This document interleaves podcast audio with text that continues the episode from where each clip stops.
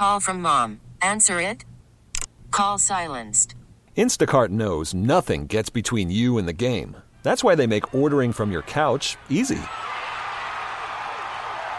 Stock up today and get all your groceries for the week delivered in as fast as 30 minutes without missing a minute of the game. You have 47 new voicemails. Download the app to get free delivery on your first three orders while supplies last. Minimum $10 per order. Additional terms apply.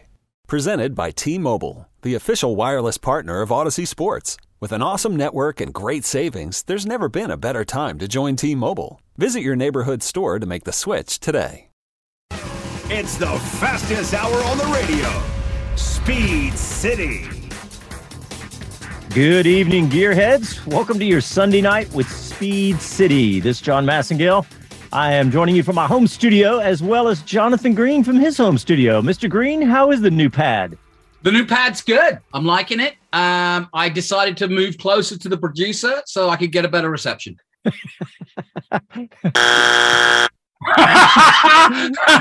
Uh, and, strange, it- and it's a really popular decision, as you can see. such a strange decision that you both ended up in the same complex. What the heck? That's so weird. Uh, well, anyway, hey, we got a great show tonight. I want to go over what we got. We have um, we we got Bob Varsha, who was in Berlin, still in Berlin for the Formula E. He was doing Formula E for CBS over there. So Great we, gig. uh, That's good. I'm really happy. yeah, that was a good gig for Bob. And we had a nice long chat with Bob and uh, very fun. Bob was a little more festive than usual, so you'll get to hear all about that. And Yeah, I'll uh, have to send him some um, Bacardi Breezes. and yeah, so we're going to talk some Formula One news. We got a couple of races on the finally coming up, including Miami. Uh, super excited about that because we're going to be deeply involved in that one. Is it a new And- season of Formula One? well, yeah, it feels like it, doesn't it? What the heck? I thought, And, I thought uh, Verstappen canceled the rest of the season because he didn't like the new rules. And speaking of Formula One, we have the uh, American who's probably the closest to reaching Formula One after Mr. Logan Sargeant. That's Jak Crawford because Chris Medland caught up with Jak uh, about a week ago for a wheel to wheel show. And so we've got uh, most of that interview. We don't have all of it because the, you, you have to go to the wheel to wheel podcast to get the entire interview, but we got a nice chunk of it. It's really good interview with with Jak Crawford. Really excited about that. Yeah, and let me just stop you there if you're sort of new, and I know there's a few people tuning in. Jak Crawford, maybe not a name that you know that well, but I can tell you, and John can tell you that um, he really is the, the real deal. He's a Red Bull Junior. He, he's been in Europe for a lot of his um, um, teen teen years. He is at the right age uh, to go all the way. Um, he's spot, you know, he's he's under Helmut Marko's tutelage, as it were. He's in the he's next in line, if, if you if you like, after Lawson and you know Tsunoda and all the guys that uh, are currently employed by Red Bull and many others, I may add. Um, which is a good thing and a bad thing, but he's certainly in line as the next American um, doing FIA F3, and he's gone through the ranks. So it's a name that you should remember uh, and want to look out for. Yeah, and there's and and I want you guys to really pay attention to the beginning because he talks about how old he is, and it's such a big deal. So, uh, yeah, that's coming up. We'll have that in the final segment, but we're going to talk a little Formula One right now because we got Baku up next, Miami right after that. So street circuits back to back, but in Baku we have the sprint race returning back to Formula One for this year. And Jonathan, what do you think? We got uh, enough close walls and two competitive races no telling how much this weekend's going to cost the teams. Well, and also a change to the rules whereby, you know, Yeah. um, effectively the sprint race will become a race. It's going to be same in Austin, but it's going to be a race whereby uh, the day of Saturday will be all about the sprint race, and Friday will count because you will be getting ready for Sunday on Friday. So they've kind of changed it up a little bit, and all the ma- team managers were in agreement on this, which is rare. Um, but it's good. I, I think it's really good. And Baku's going to be a massive challenge for a sprint race and a Grand Prix because it, it's a challenge at the best of times, but it's it's one of those who dares win circuits. I mean, it's got that ridiculously long straight, and then you've got the twiddly bits, uh, as um, as uh, as the as the British commentators say, the twiddly bits. But round the old city, uh, that one turn, I think it's 15, where they go past that old tower. God, you've seen so many people go straight on there, and it's Yeah. a real challenge. Yeah. And the format is, of course, we have qualifying on Friday, but that qualifying is not for the sprint race. Sunday, yeah. It's for Sunday. And then on Saturday, we got rid of a practice and we have sprint qualifying and then the sprint race, that's Saturday, and then the Grand Prix on Sunday. So, uh, you mean if you're trying to make every day exciting and every day count, they've achieved that. Now, Yeah, and you add you add the weather factor into that, and there is no easy way to approach a weekend like that because conditions can change. We saw it in the MotoGP last weekend here in Austin. You know, one day or it rains overnight, and suddenly everything goes out the window, and the wind picks up, and suddenly it's a completely different racetrack. Now I know that's MotoGP, but it's true of Formula One too, especially somewhere like Baku, where you know um, they're by the sea, and you know it's a city. Things can change quickly, and so you really do have to focus on every session being important. Yeah, and we have seen you know, that's been a surprising race, hasn't it? We've seen some really good racing there. I mean, when it was first put on the calendar, I think everybody was not expecting good things, but we've seen some pretty good racing there.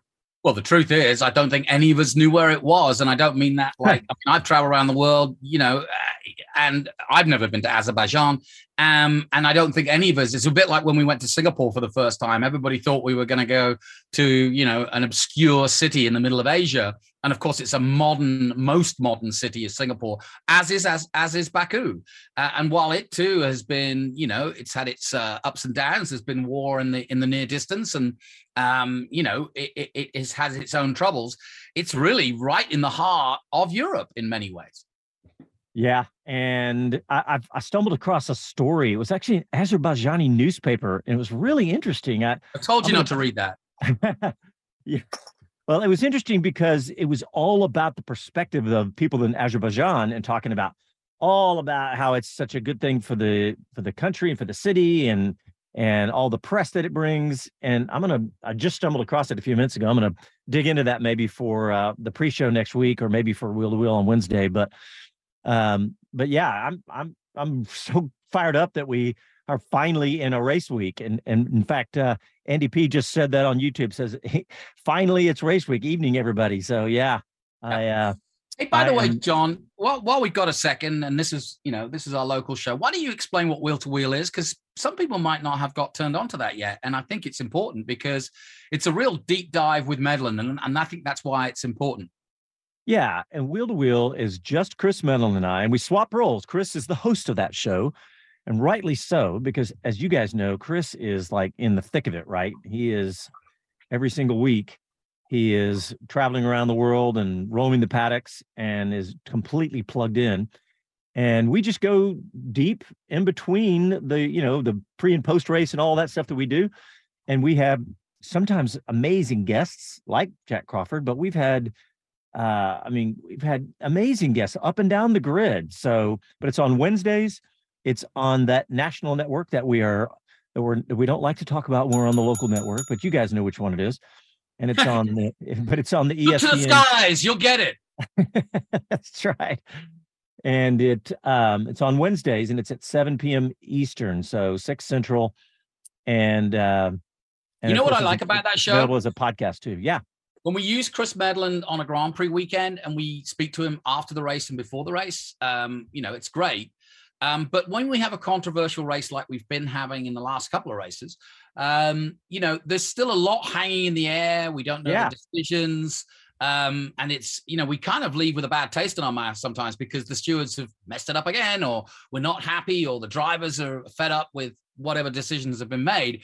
And by Tuesday or Wednesday, there's sort of a voice of reason when Medland comes on because he's like, yeah, I stayed till Sunday night and I spoke to him, you know, and it's kind of cool because you get a, a sense of, you know, everybody's cool their jets a little bit and you get a sense of uh, an understanding. I, I mean, Chris wrote a great article last time out after the last Grand Prix about about Australia about how, you know, uh, actually the the stewards made all the right decisions, even though it seemed farcical to finish under safety like we did. In the end, actually the stewards made all the right decisions, but it was only in the cool light of day, i.e., Wednesday, that you got that, and that's why I think it's an important show. Yeah. Well, thank you. And uh, all right, well, let's, get our first break in. And when we come back, we are going to talk to Mr. Varsha. You're listening to Sunday Night with Speed City. Back after a quick break.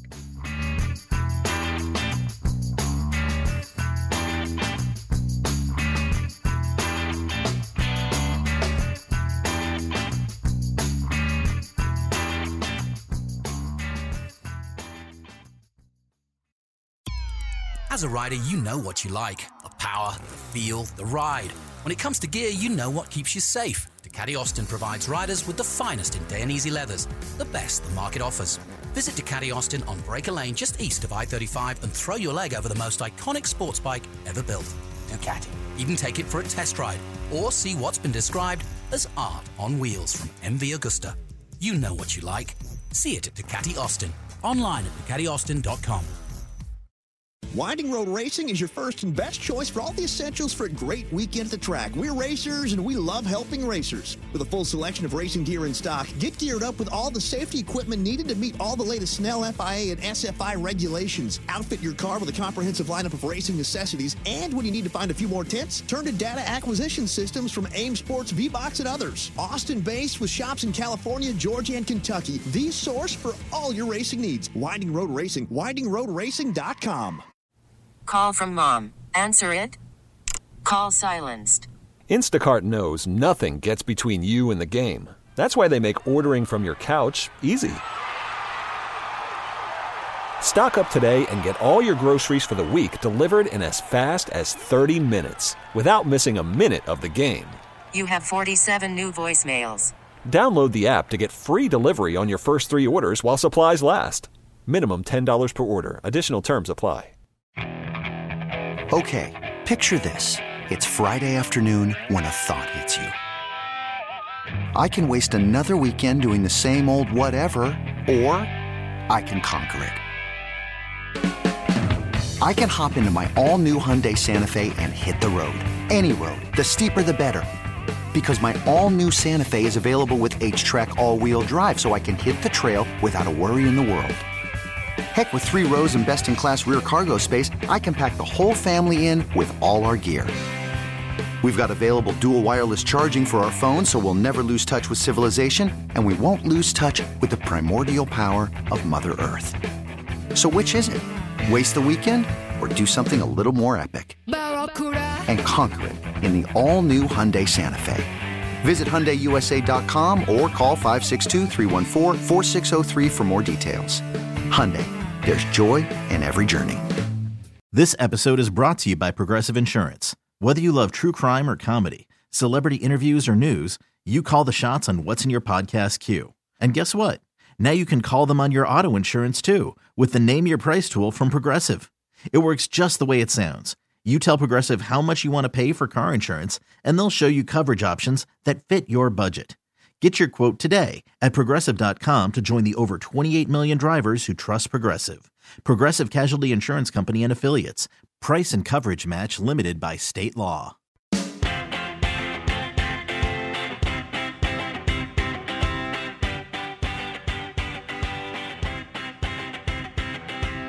Hi, this is Max Verstappen, and you're listening to Speed City. Welcome back to the fastest hour in radio, Speed City.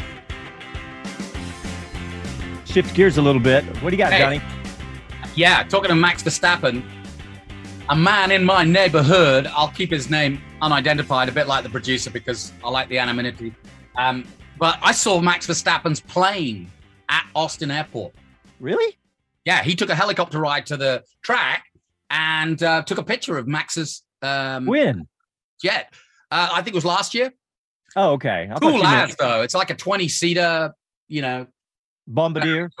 I don't yeah, know. I, I don't know what it is, but but man, it had you know it had his insignia on the on the back, and it was definitely with the orange and very cool. Uh, that's cool.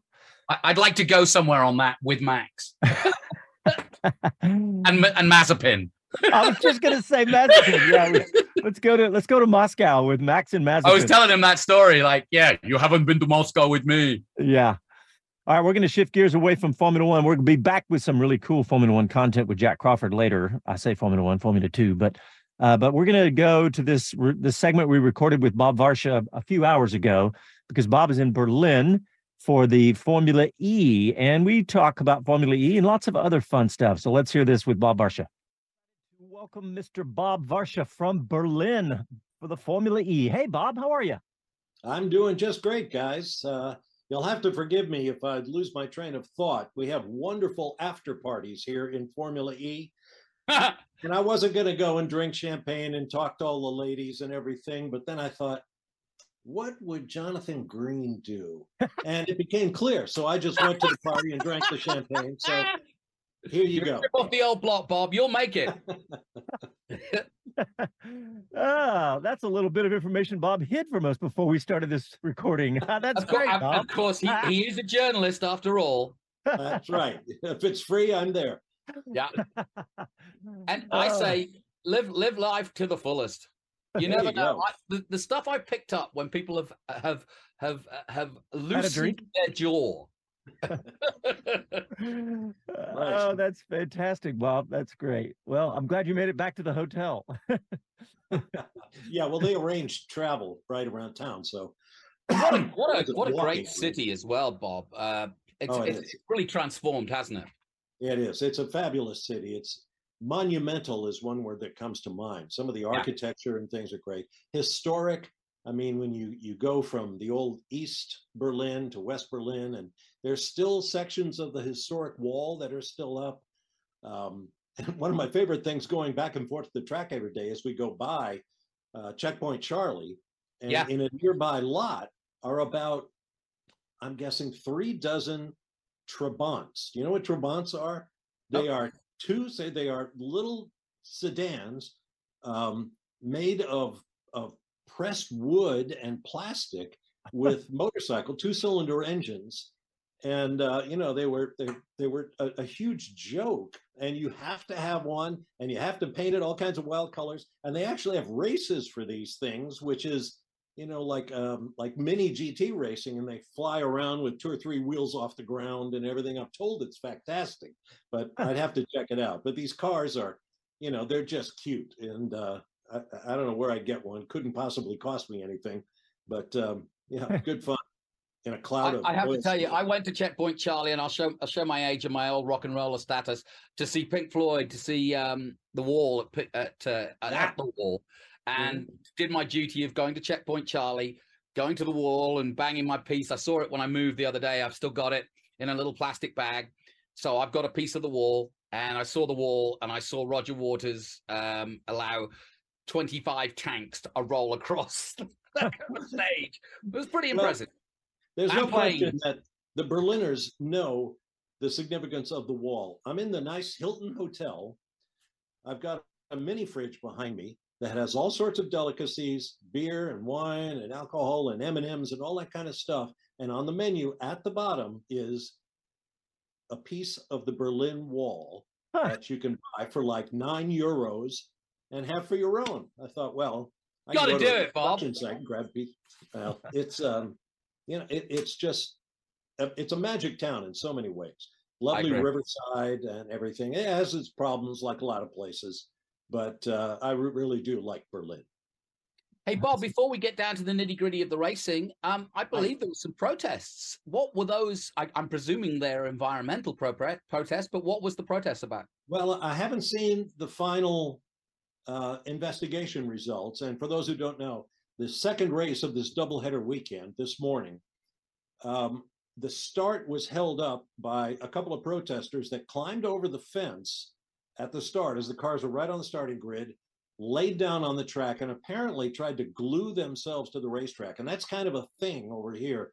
We've seen news reports of protesters trying to glue themselves to uh, works of art in museums and things like that. I'm not sure what their point is. If they are environmentalists, you have to wonder wh- why, Why? the hell did they pick Formula E? Yeah, why Formula? E? It's a- It's it's like the, the last. free. I mean, anyway, uh, the crowd went nuts, and we had a huge crowd. German fans, I mean, they will sit through, you know, the second coming of the ice age to watch a race because it rained hard this morning for qualifying, but they stayed.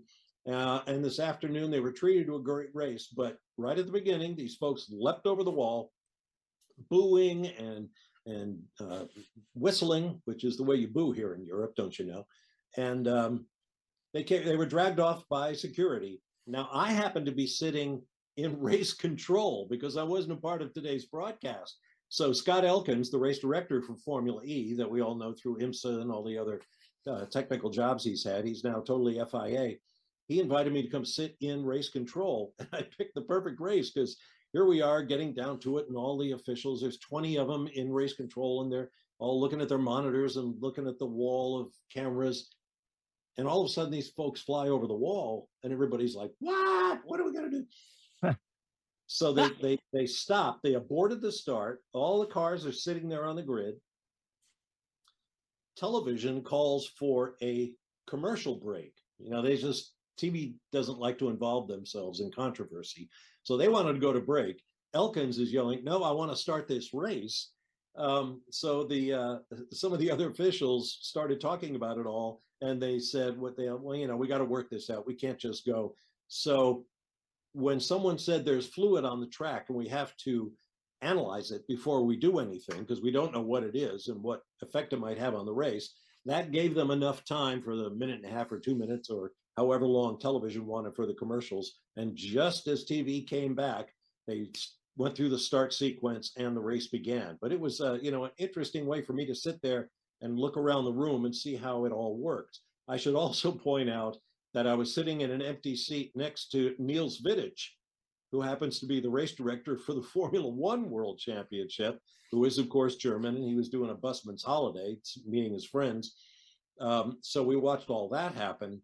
And I got a real noseful, totally apart from the protest, of what goes on in race control that we in the announce booth, in the grandstand, watching our TVs at home, never learn. Case in point, about 15 laps into the race, Andre Lotterer loses a chunk of his Avalanche Andretti race car.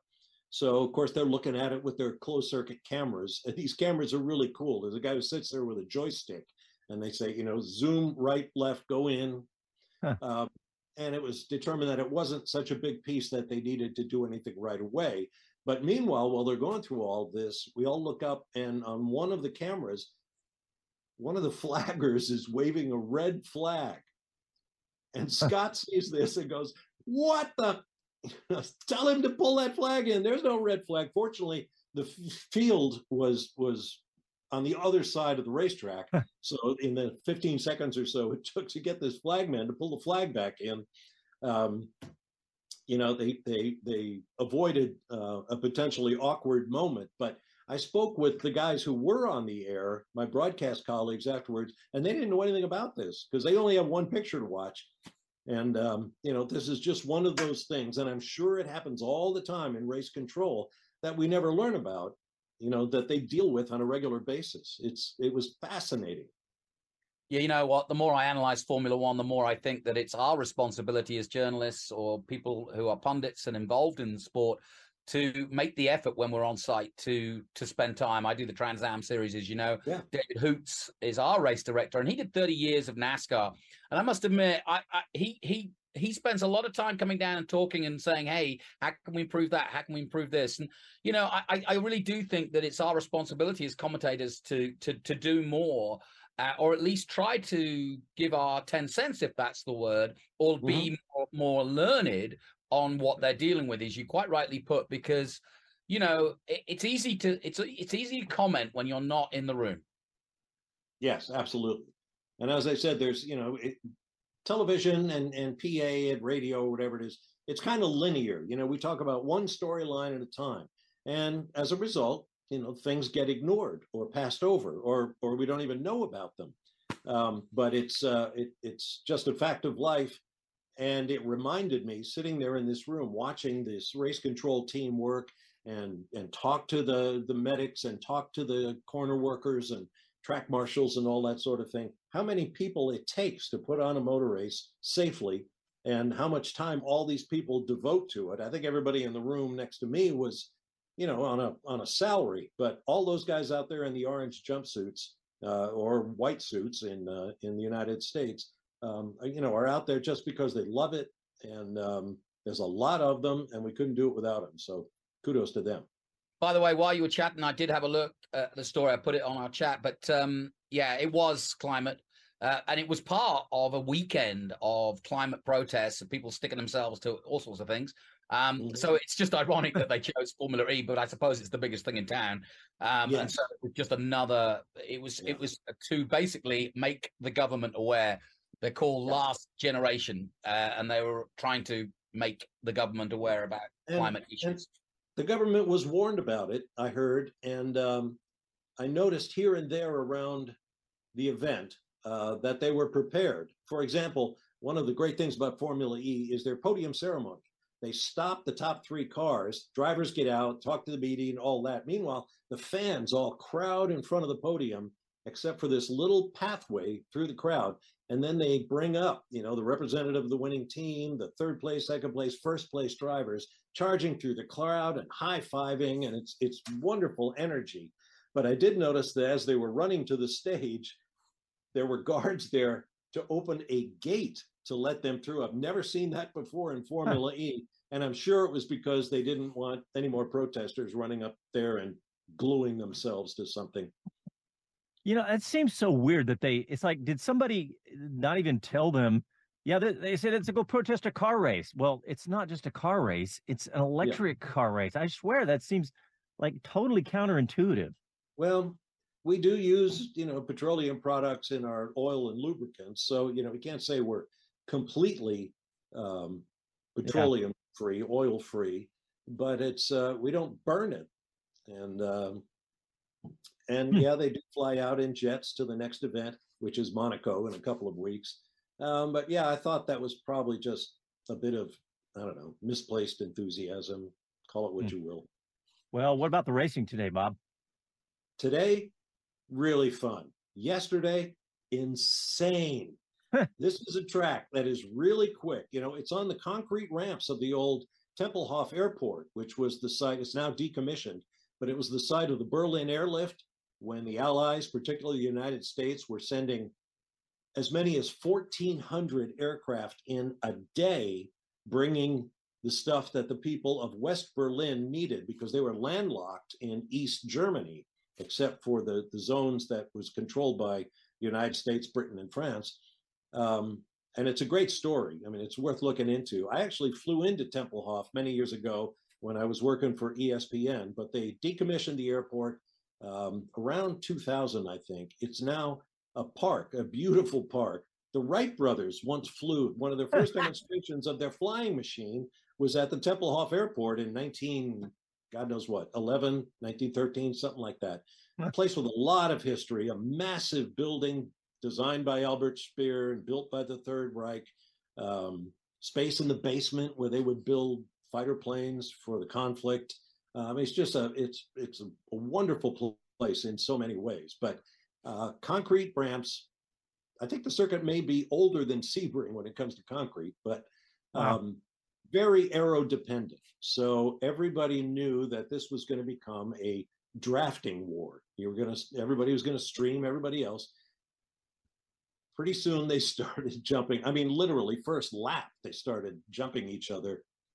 They set all sorts of records, eight different leaders among 22 drivers, 23 or 24 lead changes among those eight drivers, and 190 documented passes, overtakes hmm. during the course of a 43 lap race. I'm trying to call the race, and it's like trying to call a prison break on an anthill. It's just things are things are going on everywhere. Who is that? And wasn't he in ninth before? Now he's in second. It was it was just chaotic. It was so delightful, so much energy, um, and eventually wound up in a one-two finish for the uh, factory Jaguar boys, uh, Mitch Evans and uh, Sam Bird. And in third place was Maxi Gunther taking Maserati to the podium in an open wheeled motor race for the first time in 66 years. So that was a, a, a, neat element, all of it. And Gunther got the position by passing in the last corner, knocking off pole sitter Sebastian Buemi. So it was just electric with excitement, pardon the pun. Um, today, Today was a whole lot different because, as I said, there the morning was uh, was wet. Qualifying was wet, but it dried up for the afternoon. Packed grandstands. The race was a lot more polite. Everybody put to use the lessons they learned yesterday. So there wasn't as much crazy passing because everybody wanted to do the Rick Mears method of positioning yourself in the right place at the right time to make one pass that would bring you success. And so we saw a lot of that behind the front runners as everybody tried to work their way to the front. And in the end, um, Nick Cassidy from the Envision team, which uses a Jaguar uh, powertrain, beat uh, Jake Dennis for Avalanche Andretti and uh, Jean Eric Vergne, the two time champion for DS Penske. Um, so this is the second race in a row, going back to Sao Paulo about three, four weeks ago, where Jaguar products finished one, two, three on the podium, which is huge for them because the Jaguar team got off to a terrible start. Envision, which is their customer team, did as well. So uh, there was much celebrating, except for Jean Eric Vergne, who has no taste at all for these streamlining passing fests. He doesn't want to draft anybody. It has to be, you know, hardcore wheel banging, get to the front. He called he called the rest of his colleagues cowards in his post-race interview because nobody would go lead because they knew they were going to be down on energy when it mattered most and uh, you'd be a sitting duck when somebody had 2% more energy than you did and wanted to nail you on the way to the checkered flag so it's been a great weekend in so many ways and i'm really glad i was uh, back with formula e for the first time in a couple of years Jonathan, you have uh, you know um, Cassidy, don't you, from the Toyota? Yeah, very well. In fact, you know, uh, Nick Nick is another Toyota Racing Series graduate, and, mm-hmm. and I'm, I make a note that uh, it's a, it's you know I know I bang on about New Zealand because I love it so much, but uh, their racing is is is incredible when you think about it. Um, just just this weekend, Lawson second in Super Formula by just a couple of points. He got a fourth place at Suzuka. Uh, mm-hmm. the, the, the Red Bull um, uh, reserve driver for Formula One. You got Mitch Evans winning and Nick Cassidy winning. So wow, you know, the high a high end motorsport, three Kiwis right at the sharp end. Yeah. Um, and yeah, I'm really pleased for Nick because, you know, he's done DTM. He's kind of missed out in the shuffle for Formula One. Um, mm-hmm. Perhaps maybe spending too much time in Japan, but he is a fantastic racing driver. Uh, yeah. And and when you look at that was actually one of my questions. I I keep looking at Formula E. I was never a big fan, as I've I've often said on the radio, um, just because of the sound more than anything. I realize it's the future, and I've tried and tried and tried, but I mean, I don't like the sound. I wish they could d- do something about that. And and I mean, I'm talking Blade Runner esque sound. In other words, create one. There's nothing wrong with creating a sound, and I think it would work. and I think it was true uh, true of electric motorbikes too. If you if you think All about the... the future of motocross or supercross, well, that's the the one complaint, if I can generalize, that critics of Formula E seem to have is sound. And I get that everybody likes the roaring engines and all that sort of thing. Um, I don't find it objectionable at all. And in fact, when I was sitting in race control today, we were right next to start finish. And when the field came through, it doesn't sound like that shrieky whine that these electors motor, electric motors have. It sounded like jet airplanes going by. Yeah. Instead of huh. it was. It's the, the regeneration sound that, that's the that's the grinding. That's that's yeah. the.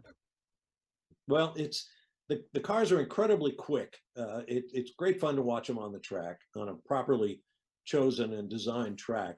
Um, and yeah, I get it. I mean, if people want you know, really noisy race cars, this isn't for you because the mission statement of Formula E is electric mobility as a solution to the climate problems, particularly in inner cities. That's why we race on temporary circuits. I say we, they race on temporary circuits in urban areas because that's where noise needs to be reduced.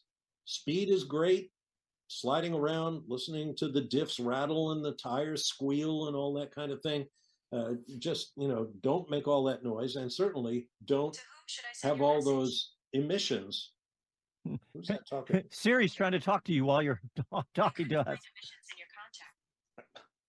Who asked you siri's go, go away well, you know, um, I, you know, you talk about all this sound. You know, all the manufacturers are dealing with this. They're piping sound yeah. into the cabins of cars, and yeah. I've been I've been hearing about you know, Dodge is, you know, the muscle car company has been right. talking about the new generation, how they're going to pipe sound outside the cars now. They're experimenting with this stuff. And you know, I've been resistant to it, but Jonathan, I think I kind of agree with you. Is that I think it's okay. You know, I mean, why not? Why not make a cool sound? And and I think Well- they're, they're still experimenting on what that looks like, or should say, sounds like. Yeah, I mean, this is a purpose-built show for the cities, and therefore you can't have guzzling combustion engine uh, V10s. You know, you can't have a Long Beach uh, type situation. Um, so because it it, it it it takes away the whole reason for the sport to exist, which is future. And they've done a great job of bringing in effectively Formula One's uh, top guys that didn't quite make it or have been to Formula One, um, you know, and therefore are, are, are of a class. There isn't anybody from Felix da Costa, um, Pascal Wehrlein, uh, Stoffel Vandoorne. I mean, these names are Formula One names, and Nick de Vries, uh, obviously now jumping back to Formula One. Lucas So, yeah. yeah, there's no question um, that that it has a right, uh, and the quality uh, is is unbelievable. I wish there were a, a junior series more more. They had a, a world championship for Jaguar, I think. Um, but but I, I mean, to, and also for the manufacturers, when you see Penske uh, and Andretti second and third in your first race, uh, in your second race today, um, you know, and then Jaguar and Porsche all involved, Maserati. I think it's great. Um, Yeah. I, I just wish you know that there was first of all a feeder series to it, electric Yeah. to it, that would see drivers coming in and, and forcing Mm-hmm. other drivers not to to remain there for a long. You know, Mitch Evans has been there a long time. Yeah. Um, and and as you mentioned, Jean Eric Vergne has, has potentially you know been there forever. Um, But um, you know, and, and and and it is worthy in terms of, of that, and it certainly brings motorsport to the cities that that could never have happened in the past and could never happen in Austin, for example.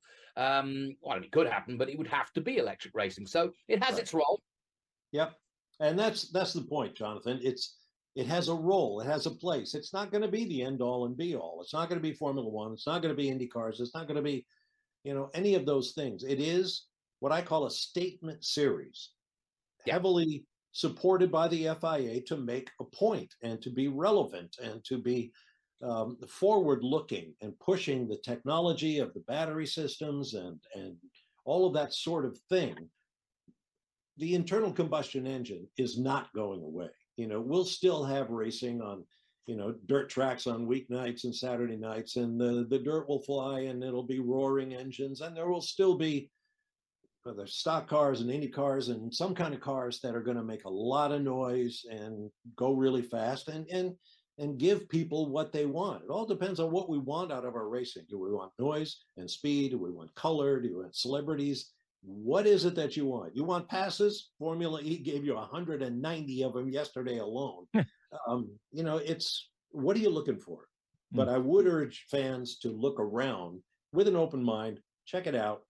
It's it's fun racing, and there it's also incumbent on us on the media side, particularly television, to bring the sights and sounds to the public's eye Yeah. uh, in a way that they really need if they're not going to be at the racetrack. I was speaking with one of our top executives uh, from Formula E today and told him that sitting in race control, watching the feeling the cars going by, they made such a spectacular noise that I'd never heard before. I said, we got to locate some microphones down here so you can hear that kind of sound and make it loud. Yeah, the, all the sound that we always hear is that high pitched, you know, the, where they put Yeah. a microphone under the hood, basically. But- Right. And these are the Gen 2 cars. You know, if you haven't seen Formula E since they Gen 3 cars. excuse me, Gen 3. Yeah, if you haven't Mhm. seen it, it's uh, you know, a lot more powerful and uh it's a, a lot faster. Yeah. You know. Bob, i- i- you bring up an interesting point in that one thing I do or hadn't given much thought to when I went to the Mexico E Prix. Uh, Mhm. I, Mitch Evans is somebody I know, I know pretty well, and I had a long chat with him about the demands of Formula E. And he said, "What what people don't understand is how hard we're working in the cockpit to get the best out of the energy that we have." Right. And, and what he- means by that is the regeneration, the harvesting, and how many buttons he's literally. It's more complicated than Formula One in that respect. In in terms of getting the best, like in your race today, you know, Cassidy was avoiding the slipstream, um, but it was also the use of energy, a, a, a, conservative use of energy, Yeah. allowing him to stay ahead of the groups to not be to, to not you know not to be overtaken. So there's a lot there's a lot more to it. And i think again we as you know we as commentators it's it's a part of your mm. job my job and anybody anybody else who gets involved to do that is to explain that to people. Yeah it definitely is. There's um just about any time somebody new comes into the series particularly if they have a a glittering resume like an Andre Lotterer or a Jean-Eric Vergne or someone like that. They get in the cars and they drive and they get out and think, oh man, that was a whole lot more difficult than I thought it was going to be for just the reasons that Mitch Evans described to you. There's so many things the driver has to to deal with. He has so many tools to work with.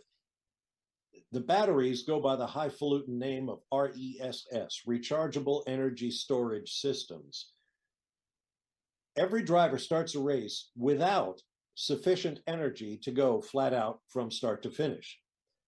That huh. means you have to recover energy. You have to harvest energy, you have to balance it, deploy it appropriately uh, at the right time and in the right amount to go very quickly. And that's a, a, a, tremendous thing for drivers to have to learn. Some are much better at it than others. Uh, some want the engineers talking through the uh, race, some don't want to hear from the engineers. Uh, there's not a whole lot the engineers can do because there's no telemetry to uh, to tell them what's going on. They have to ask the driver, okay, what is what is this measure, that measure, the other thing. Meanwhile, the driver, of course, is you know going crazy trying to stay off concrete walls on bumpy streets and it's uh mm. it's just fascinating fun i get a big kick out of it oh, well bob thank you very much because i know that it's bedtime there in berlin and uh, we appreciate you you coming on finally or maybe you, not. well, I just do last thing. Who would have thought that the great Bob Varsha would become the the the the, the worldwide electric man in 2023? he's doing Formula Extreme and he's doing Formula E. I mean, don't get too get a cattle prod. Don't get too close. He'll zap you. That's right. I glow at night in the dark. hey, very insightful, Bob, and I and I know you're doing some more. So be our be our be our electric correspondent because we both we we me and John and and, and our audience need to be educated. My pleasure, guys. And we've got uh, Formula One coming up next weekend, so off we go. Yep, we'll yep. see. Here we we'll go again next weekend. All right, thanks, Bob. Cheers.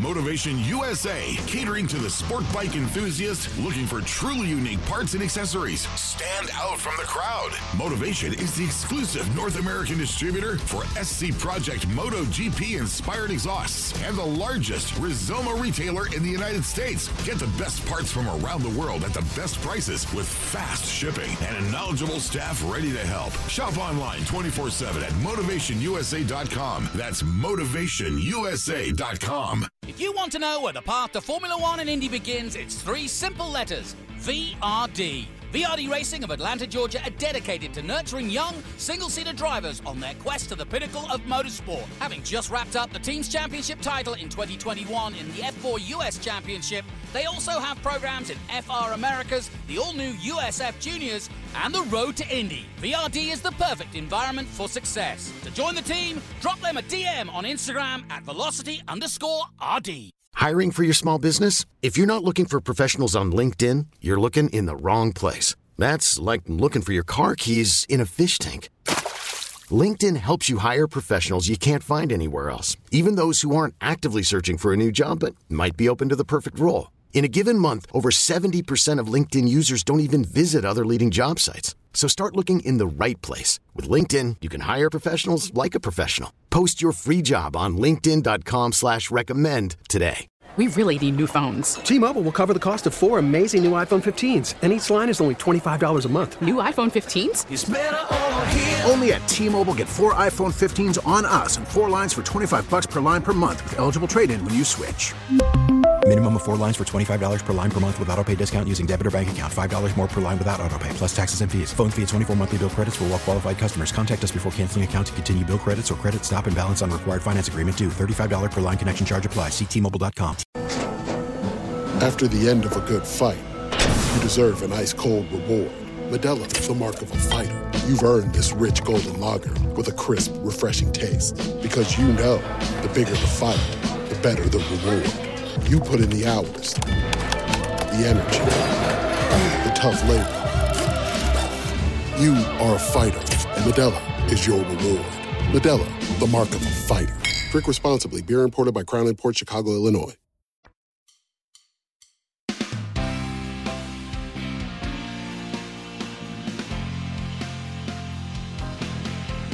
Hi, this is Karun Chandhok, and you're listening to Speed City. Welcome back to the fastest hour in radio, Speed City. All right, welcome back. You hear that, Jonathan Karun Chandhok bringing us back? My man. And uh, Bob Varsha said he ran into, was that, a, I think that was on the, after we got through talking, Bob told us that Karun said, hey, make sure to tell Jonathan Greenhine, and you've known Karun since he was, what, eight years old, you said? Eight years old, yeah. Uh, Here's a funny story. Um, for a local not, guy. not too long. We got to go to our clip. No, t- tiny story. Sorry, tiny story. He, when I met him at eight, he was wearing a Kevin Schwantz shirt in Madras. Have fig- Uh. go figure that one. nice. All right. Well, let's set up this next clip because Chris Medland got to sit down with a young American in Formula Two, Jak Crawford. And Jak is originally from North Carolina, but is really home in uh, Houston now. And He's a Texan official. He, that's right. That's right. And so, uh, but yeah, this was for the Wheel to Wheel show that Chris Medland and I do. So let's let's hear from Jak Crawford now. And joining us now, we have one of America's brightest young racing talents. Jak Crawford is joining us here on Wheel to Wheel. Jak, thanks very much for the early start here in the UK. How's it going? Uh, good. Thanks for having me. It's uh going good, and um, yeah, uh, I'm very eager to get back racing. So I bet. Yeah, we're having a, a bit of a break. Um, you're in your F2 rookie season. And actually, I mean, look, you're 17 years old for a few more weeks. Um, and I'm pretty sure that your birthday coincides with the week of the Miami Grand Prix, which isn't an F2 race. But are you going to be in Miami for that one? um, I won't be in Miami unless uh you know last minute plans change. I I'm quite busy at the moment in between all the races. I think we have our Barcelona test the same week as Miami, possibly. Um, but anyways, I'm so busy with my own schedule, it's hard to to make time for for any sort of vacation days. Well, that's um, that'll teach me for not checking the testing schedule because I obviously know the F2 race schedule. Uh, and the next one coming up is Baku, and we're going to chat about that in a little bit because I want to go back to the last one. And as you mentioned, it's been a bit of a gap between racing, but uh, last time out was Melbourne, F2's first visit to Australia, and you were on the podium in the first race. I mean, how sweet did that feel with second place in the sprint? Yeah, it was good. It was my first uh, Formula Two points, which was really nice. Um, and you know, we had a lot of speed in Melbourne in, in both dry and wet conditions, which was really promising. We made a lot of improvements from from Bahrain and Jeddah, which was was really good to see from a, a team standpoint. I think it gives us a lot of confidence as a team and as well um, me as a driver. Um, and yeah, getting on the podium, you know, I, I only have one more step to to get where where I want to be this year. So Yeah, I mean, you mentioned the team. Hitech is who you're racing for in Formula Two, and the results hadn't quite been there in those opening two rounds in Bahrain and Jeddah that you mentioned. But at certain times, the pace had been. You could see it was there. So, how tricky has it, I guess, been for you as someone who was adapting? It's still at a young age as well for from Formula Three to Formula Two because it's quite a big step, isn't it? Yeah, it is a big step. I think, you know, actually, you know, it is a big step, but once you get used to to the main differences, the the weight of the car, the the turbo, um, it actually feels quite similar in a way. Um, like you can't really feel the speed as much much difference. Um, you know, obviously, when you put on a, a super soft tire and in Bahrain qualifying for the first time, it's really really fast. Um, but once you get used to it, it it it actually doesn't feel uh like too much of a difference. Um, which is good in some ways. I I do think it was a bit easier to move from Formula Three to Formula Two than it was from Formula Four to Formula Three. Mm. Um, but yeah, I mean, there's still a learning curve to this stage. You know, I'm learning stuff every race, and and you know, there's there's not a lot of test days. We only got you know the three days I did last year, um, and the three days I did this year, um, which were all all learning days, and you know, so every session I'm I'm out there learning. So. Well, it's like you can see my notes because my next question is about learning. Actually, I mean, I think if I'm right, Ollie Bearman's the only driver younger than you on the F2 grid by six days. So I mean, the two of you are damn close, aren't they? Um, but then you'd still be the youngest if you'd stayed in F3 this year. That's that's kind of where you're at. So in that sense, like, how much learning is there for you to do compared to some of the guys you're up against?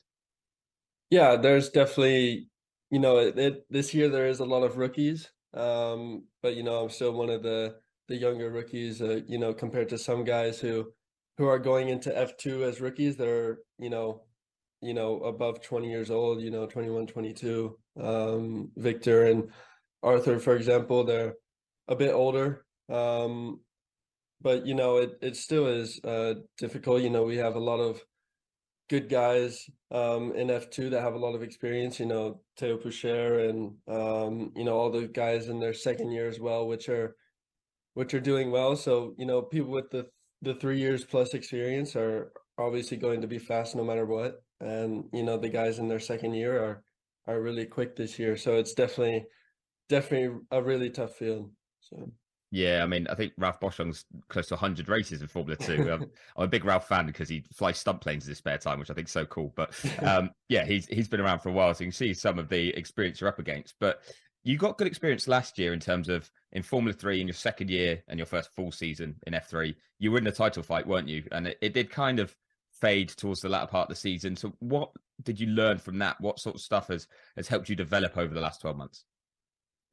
Yeah, I think you know, speed was was never the problem at the end of last year. Um, it was more about performing and and keeping a cool head when when it mattered, um, which is where um, I think it, it, sort of fell apart in the last uh, three rounds for me.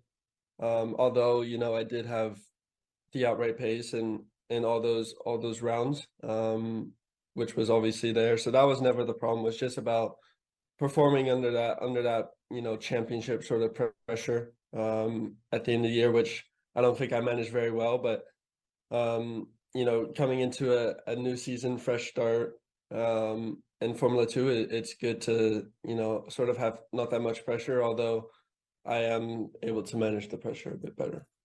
Yeah, I mean, yeah, we talk about it, and I've, I've mentioned your age a couple of times, but you started last season as a 16 year old racing for a world championship or a championship on the calendar that is supporting Formula One. Um, and to put it into context, I mean, your time advantage you have over everyone. I think you're f- over four years younger than Logan Sargeant, who stepped up to F1 after one year of F2. So it's the fact that you kind of have, dare I say, time on your side in that sense, taking the pressure off at all, or are you just impatient to keep climbing?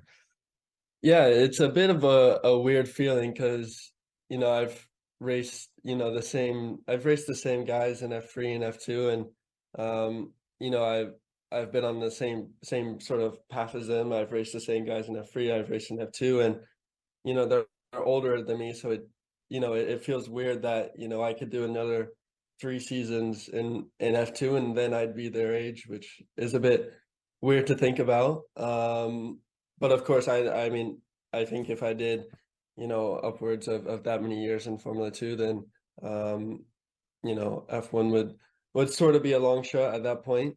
Um, but you know, I I would I would like to be in F1 as soon as possible. So yeah, I mean it's uh, it's where everyone wants to be, isn't it? But do you feel there's a lot of room for development within you still because of your age and because actually you've you, have you have climbed so quickly through the single seater ladder, or does it just come naturally to you? And each time you're like, well, I want to step up, I want to step up. Yeah, I think I think it comes naturally. I think always, you know, I'm looking for improvements and especially I I mean I haven't done so many single race sing, single seater races, especially in in F two. Um, so it's like every time I'm just getting better and better. I think, um, you know, for from my side, there's still there's still time to gain on in race and and in quality performance, which you know is are the two main factors. So then I always got something to work on. Um, I think there's always room room for improvement improvement. So um, yeah, I'm always looking for more. Well, um, what are you looking for from this season? What are your goals for this year? Because I mentioned you're racing with Hitech and they didn't have the most consistent time of it over the last couple of seasons. And you're partnered with another rookie in Isaac Hadjar, so you don't have an experienced driver in that team either. So, yeah, what what are your targets? Uh, to be honest, at the start of the season, I had we we all my um you know my parents and and my my team around me. There were no um, specific goals, ex- expectations, or anything. Um, we are just looking out and trying to learn as much as possible, especially in the in the first half of the season, and and really use that to to build on something for for the end of the season and try to get those good results. Obviously, I've had you know a good result now at the beginning of the season, which was a bit unexpected, which which is good. It it, it shows that I've been able to to learn well and develop quickly. Um, but yeah, I think you know a specific goal.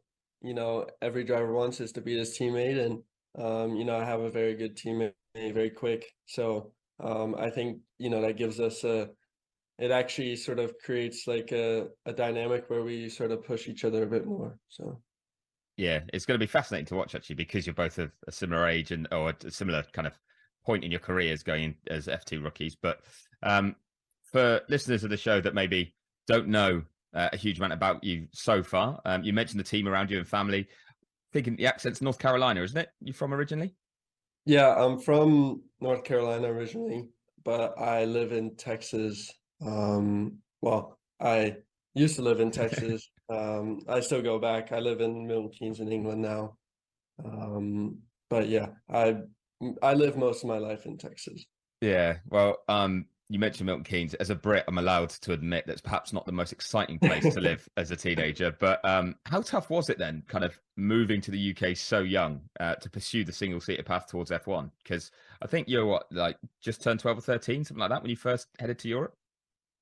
Yeah, my first time in, in Europe in go-karts, I I spent time in Italy. Um, although I didn't I didn't really live there, was just hopping around in hotels. Even even actually all the way up until um, the beginning of last year, I was still hopping around in hotels. Um, so I didn't get my apartment here until till May of last year.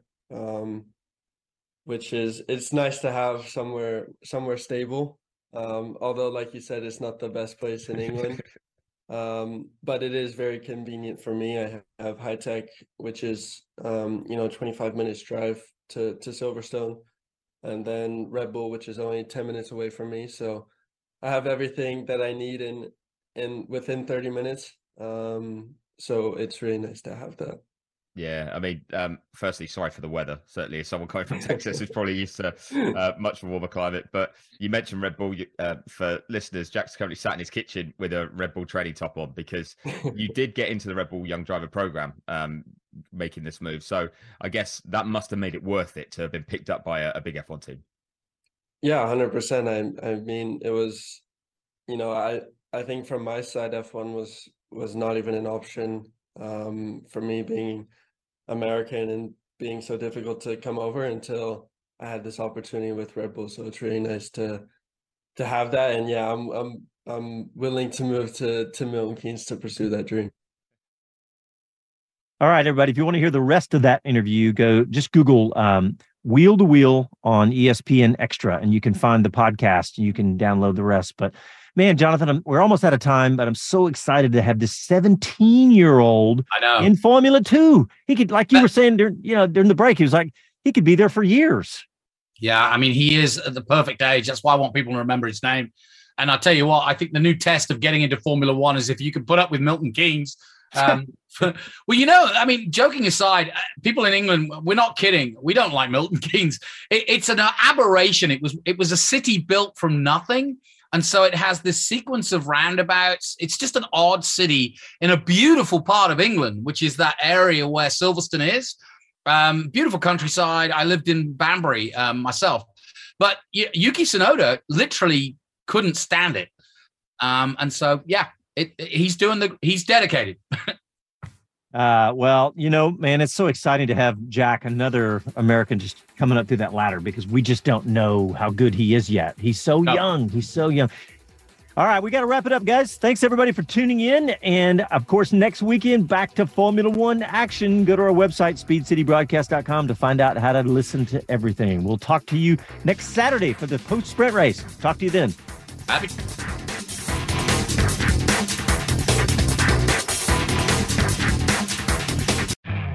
You could spend the weekend doing the same old whatever, or you could conquer the weekend in the all-new Hyundai Santa Fe. Visit HyundaiUSA.com for more details. Hyundai, there's joy in every journey.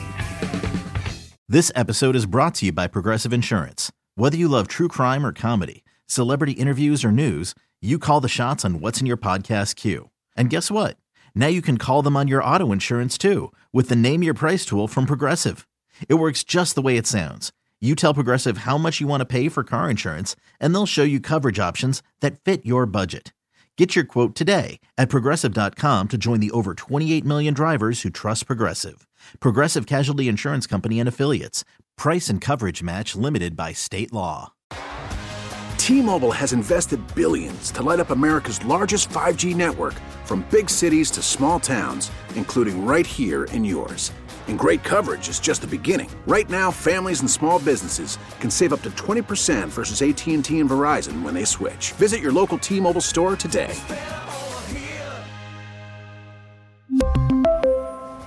Plan savings with three lines of T Mobile Essentials versus comparable available plans. Plan features and taxes and fees may vary.